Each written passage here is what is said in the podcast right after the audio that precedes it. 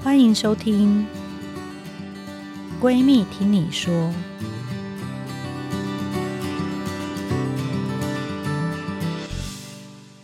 大家好，欢迎大家来到《闺蜜听你说》Podcast 节目。我是你的二条线闺蜜陈金辉医师。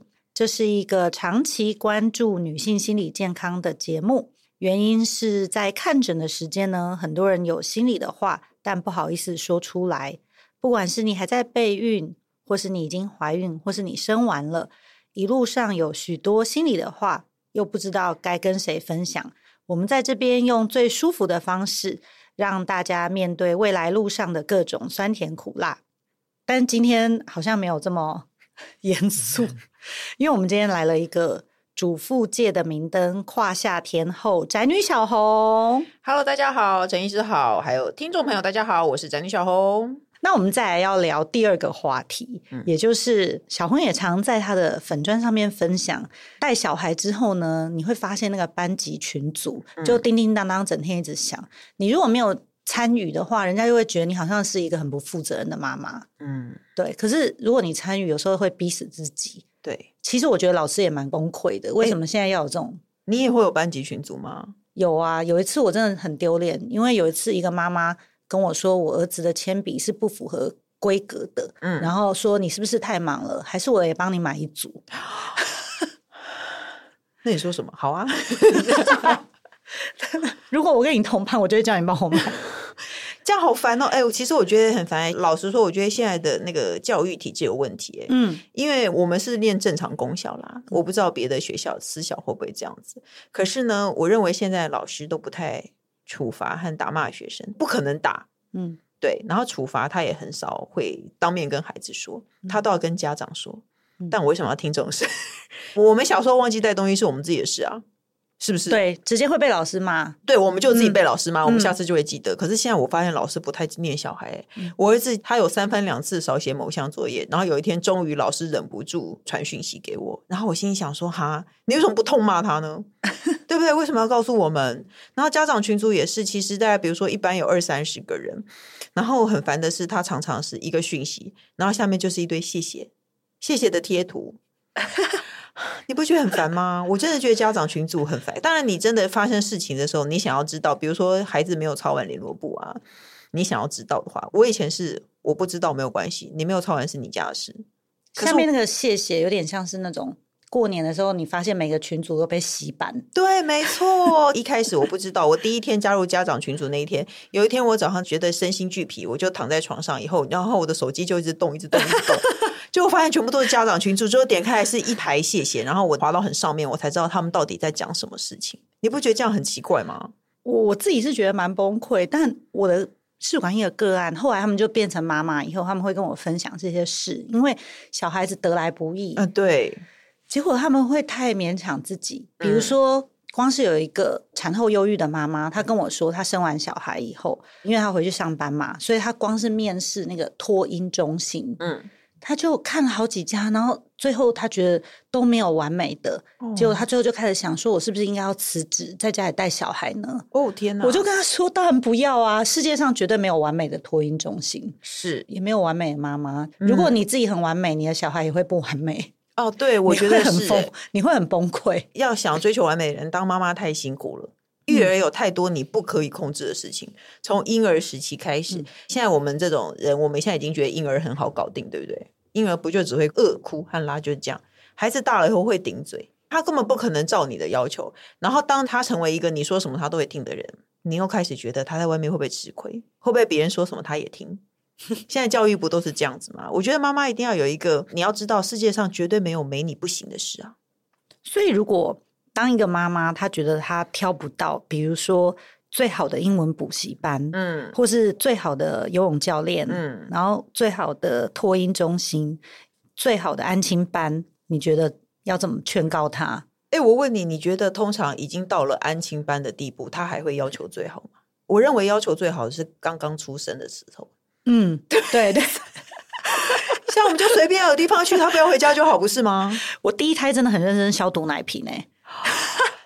哎，那我跟你讲，第三胎就用热水烫一烫而已。哎，那你知道我第一胎开始，我大概三个月后吧，我用完挤奶器，我就把它冰在冰箱里，然后一天才洗一次，这样就好啦。不是吗？哎，不是，我一直以为找安亲这个阶段，因为你已经跟这个小孩相处六七年，你才会找安亲嘛。你应该已经没有那么在意这件事了吧？嗯，应该是小孩不要在家就可以了吧？那我觉得托婴中心确实世界上真的没有完美的托婴中心啊。嗯。而且我跟大家分享，你知道我们家是不知道为什么，我老公就是一个叫不动的人嘛。大家都知道我老公就是一个叫不动的人，所以我们第一个小孩的保姆是直接上网，下个月到底谁能接一个小孩，只要他可以接受一个小孩，我们就送去，我们根本就没有看他怎么样哦。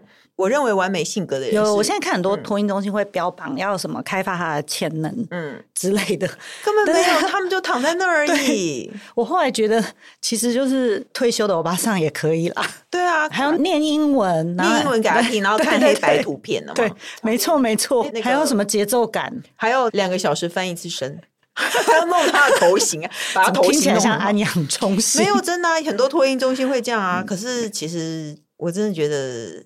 小孩不要在家就好，然后有些东西你不要看他就好，因为你越看你一定会觉得不顺眼。可是有这种型人格，因为我一直不是这样的人，我其实也不是很了解有这种型人格人的人，他到底要怎么样让自己放下？哎，嗯，但是其实你也没有放下。接下来我们就是要聊小红最近呢，嗯，饱受失眠跟焦虑的困扰。哦，没错，对，其实大部分是因为小孩，还是你在装潢房子？没有哎、欸，其实我是我装潢房子是最近的事，可是我大概两三年前，你应该是第一时间知道的，因为我怀疑我更年期了，所以我就马上问你说，哦，对，这样我是不是更年期？这样晚上睡不着是不是更年期的症状？我是一个睡非常好的人，我以前是大概十五分钟内没睡着，我就觉得我今天一定是失眠吧，所以才会十五分钟内没有睡着。嗯然后大概到两三年前吧，我就突然晚上真的都睡不着哦，会大概到两三点，我真的整个精神都很好。我白天会累，然后晚上就心跳很快，就睡不着，这样。嗯，非常更年期的症状。对，没错，我心里我第一时间觉得我更年期了，然后我就去看妇科，然后医生就说：“你月经有来吗？”我说有，他就说：“那就不是更年期。”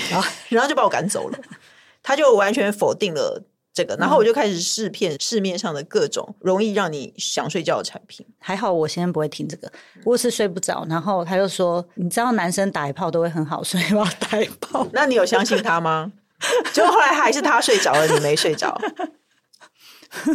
是不是？还是你不想聊这些？我觉得有，我觉得有认真的话会蛮想睡的。哦，你是说那种火力全开，先做准备，就是前中后段你都把它做得很好的话，你就会想睡。它也是一个运动嘛，哦，就类似你做一个心肺运动。哦，我现在时间比较短呢，所以我是觉得还好。虽然我现在也没有在听，所以我等一下是不是应该贡献工程师这个诀窍？哦，如果会，如果小红失眠的时候，嗯，可是我跟你讲，他已经很聪明了。我失眠就代表我当下心情非常不好。你要是跟碰我一根汗毛，你就死定了。我后来有去看医生呢，嗯，因为我发现看失眠其实是心理医生。对对对，我第二集就是大家可以回去听。嗯、其实我也有长期失眠的困扰。嗯，之前，然后我也是看了精神科医师，就好了吗？我觉得有改善，改善很多。讲话吗？没有，一开始有吃药，嗯，然后后来就真的只有讲话。你讲话给他听，你就会心情好。也没有，他就是教我要放下那个我很在意的事情。哦，那我要去听，大家要去听第二集，因为我很想要知道怎么样教你放下，你就能放下。所以你的症状除了失眠，你还有什么？我好像只有失眠，我只有睡不着这件事情。但是是因为你在焦虑一些事吧？我那个时候是因为我一直在焦虑，我没有办法回去工作啊，然后我的病什么时候会好啊、嗯、之类的。可是我没有重大事件发生诶，我是真的完全毫无重大事件发生，然后我就开始莫名其妙失眠。然后我一开始，我跟你讲，女人真的要爱自己。我第一个反应是我马上跟我孩子分房睡。我们家有两个孩子嘛，就是我先生跟一个，我跟一个。然后我后来就变，现在是他们三个人一个，我一个，我一间房间，然后他们三个一间。我说反正你怎样都睡得着啊。然后我跟你讲，那间房间现在打开门好臭。都是男生的味道，这很可怕哎。然后我就把他们三个放一间，然后我就先开始想尽办法排除掉一切可能让我睡不着的原因。因为跟小孩睡觉，他一翻身我就醒来了。嗯，你是很浅眠的人。我以前从来不是很浅眠的人，可是我真的有小孩以后完全不一样。我觉得女人有小孩以后真的会变得跟以前很不一样。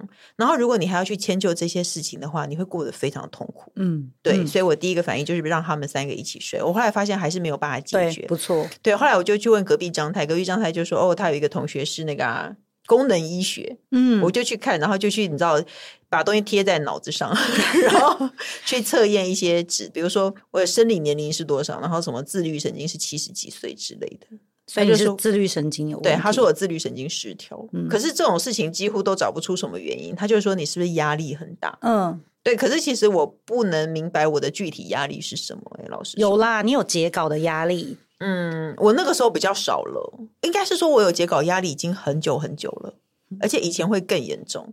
所以其实我认为我就是后来失业了。我本来是有工作的，我本来是一个上班族，嗯，然后我被公司裁员以后，我就变成一个没有工作的人。然后我就要开始只能当一个网红，然后其实我没有那么爱跟别人讲话。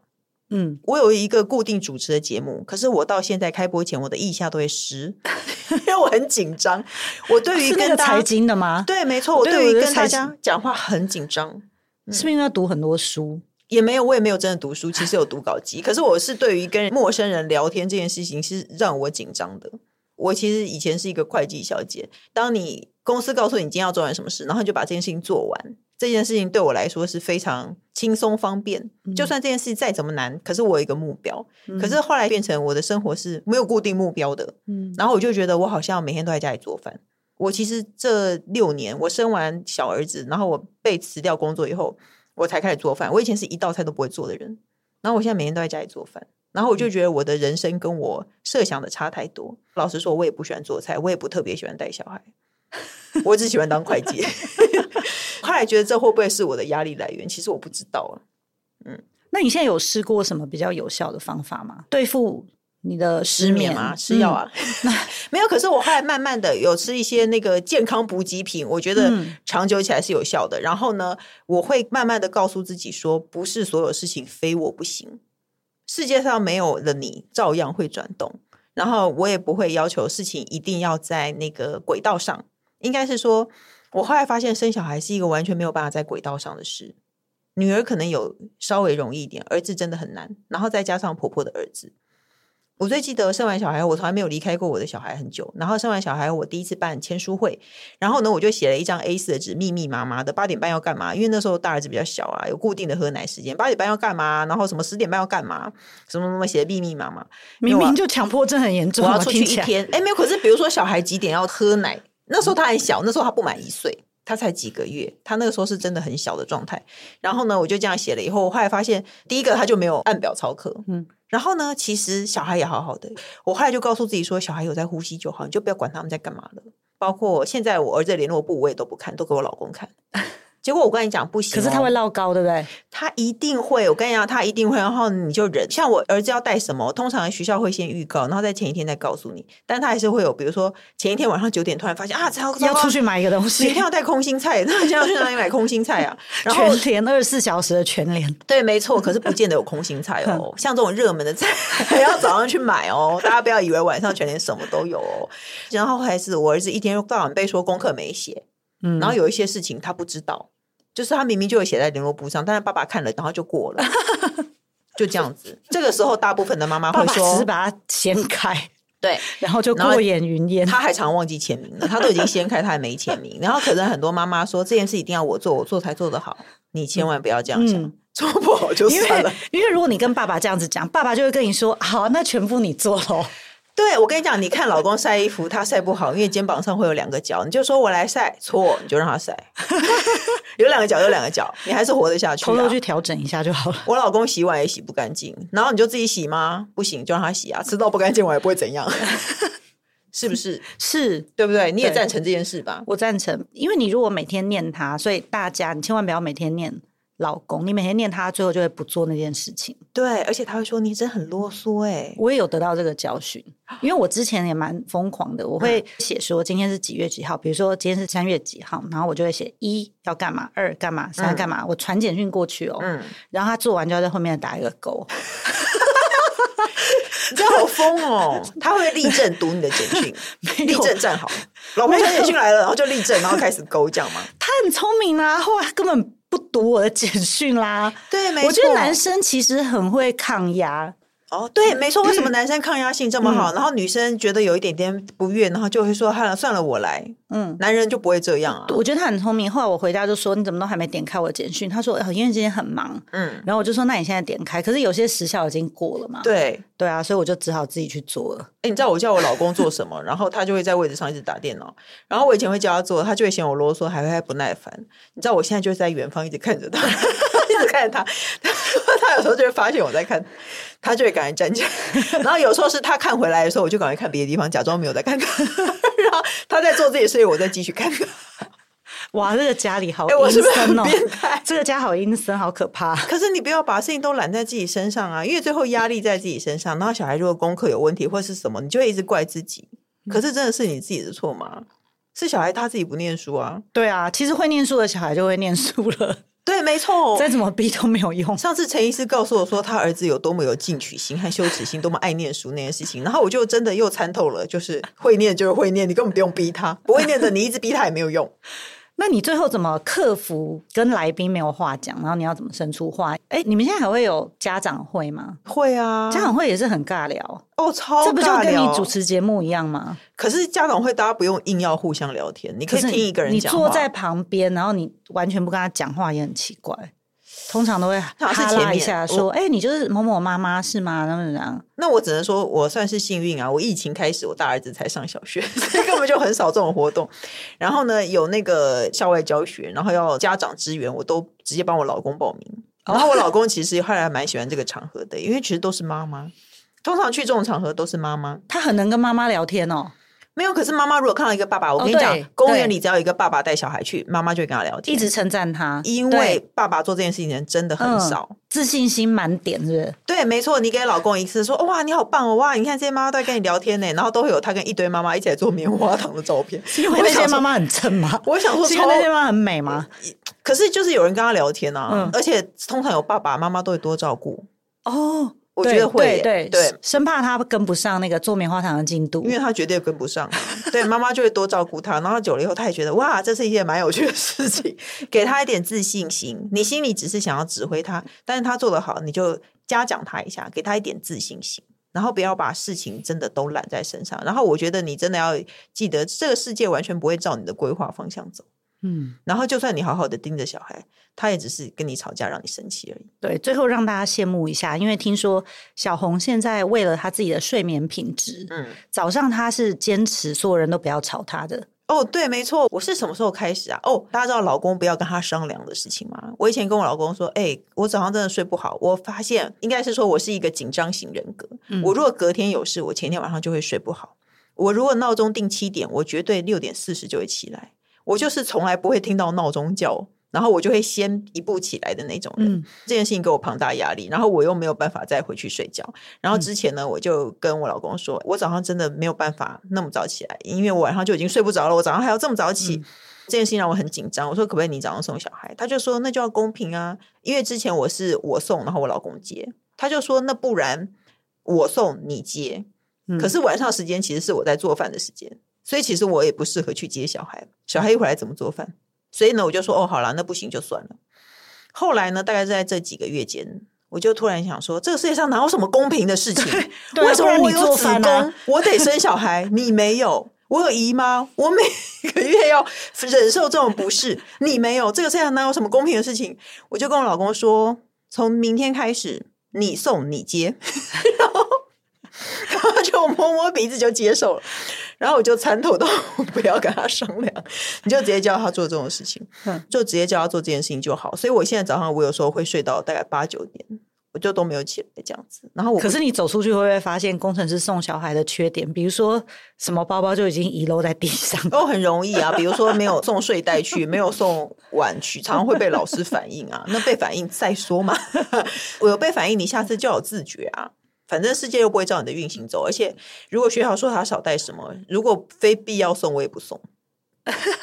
我就想说算了，一天没有、这个、睡地上，趴在桌上睡，一天没有这个，应该多少可以忍受的吧？嗯，你要找出让自己心平气和方法。而且我觉得久了以后，老公会发现我睡眠充足，我脾气也比较好。他会觉得我好像比较好。所以你现在已经不需要设闹钟了。对，我现在已经不设闹钟了。其实我几个月下来，我整个人的那个压力还有那个睡不着情况有减轻诶，因为我有去那个功能医学那种有验血报告。我大概过年的时候去验的时候，那医生说你大有进步诶，他还说我回春了。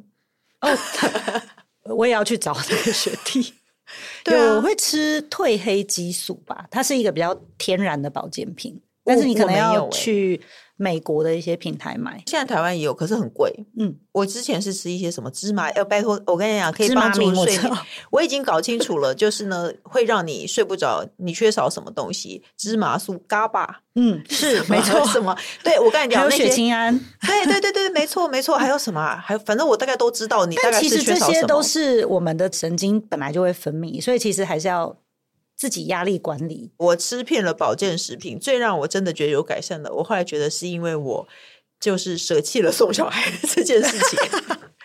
我觉得我我不要早上一直想着说我明天七点就要起来，其实整个人的那个压力大大的减轻。哎，嗯嗯嗯，OK，那最后呢，请大家呢继续关注、订阅《闺蜜听你说》Podcast 节目，也要到各大平台收听，然后要持续订阅我的二条线闺蜜陈菁徽医师粉丝专业，还有 YouTube 频道。闺蜜听你说，如果有什么话想要我们找专业的心理咨商师或者名人为你解答，可以上我的粉丝专业传简讯给我，或是匿名投到我们的闺蜜树洞。等一下链接都放在下面哦。希望大家今天听完以后呢，就可以看看自己的老公，然后多给他一点任务，千万不要觉得他做的不好就不给他。没错，嗯，那就下次跟大家见面喽，拜拜，拜拜。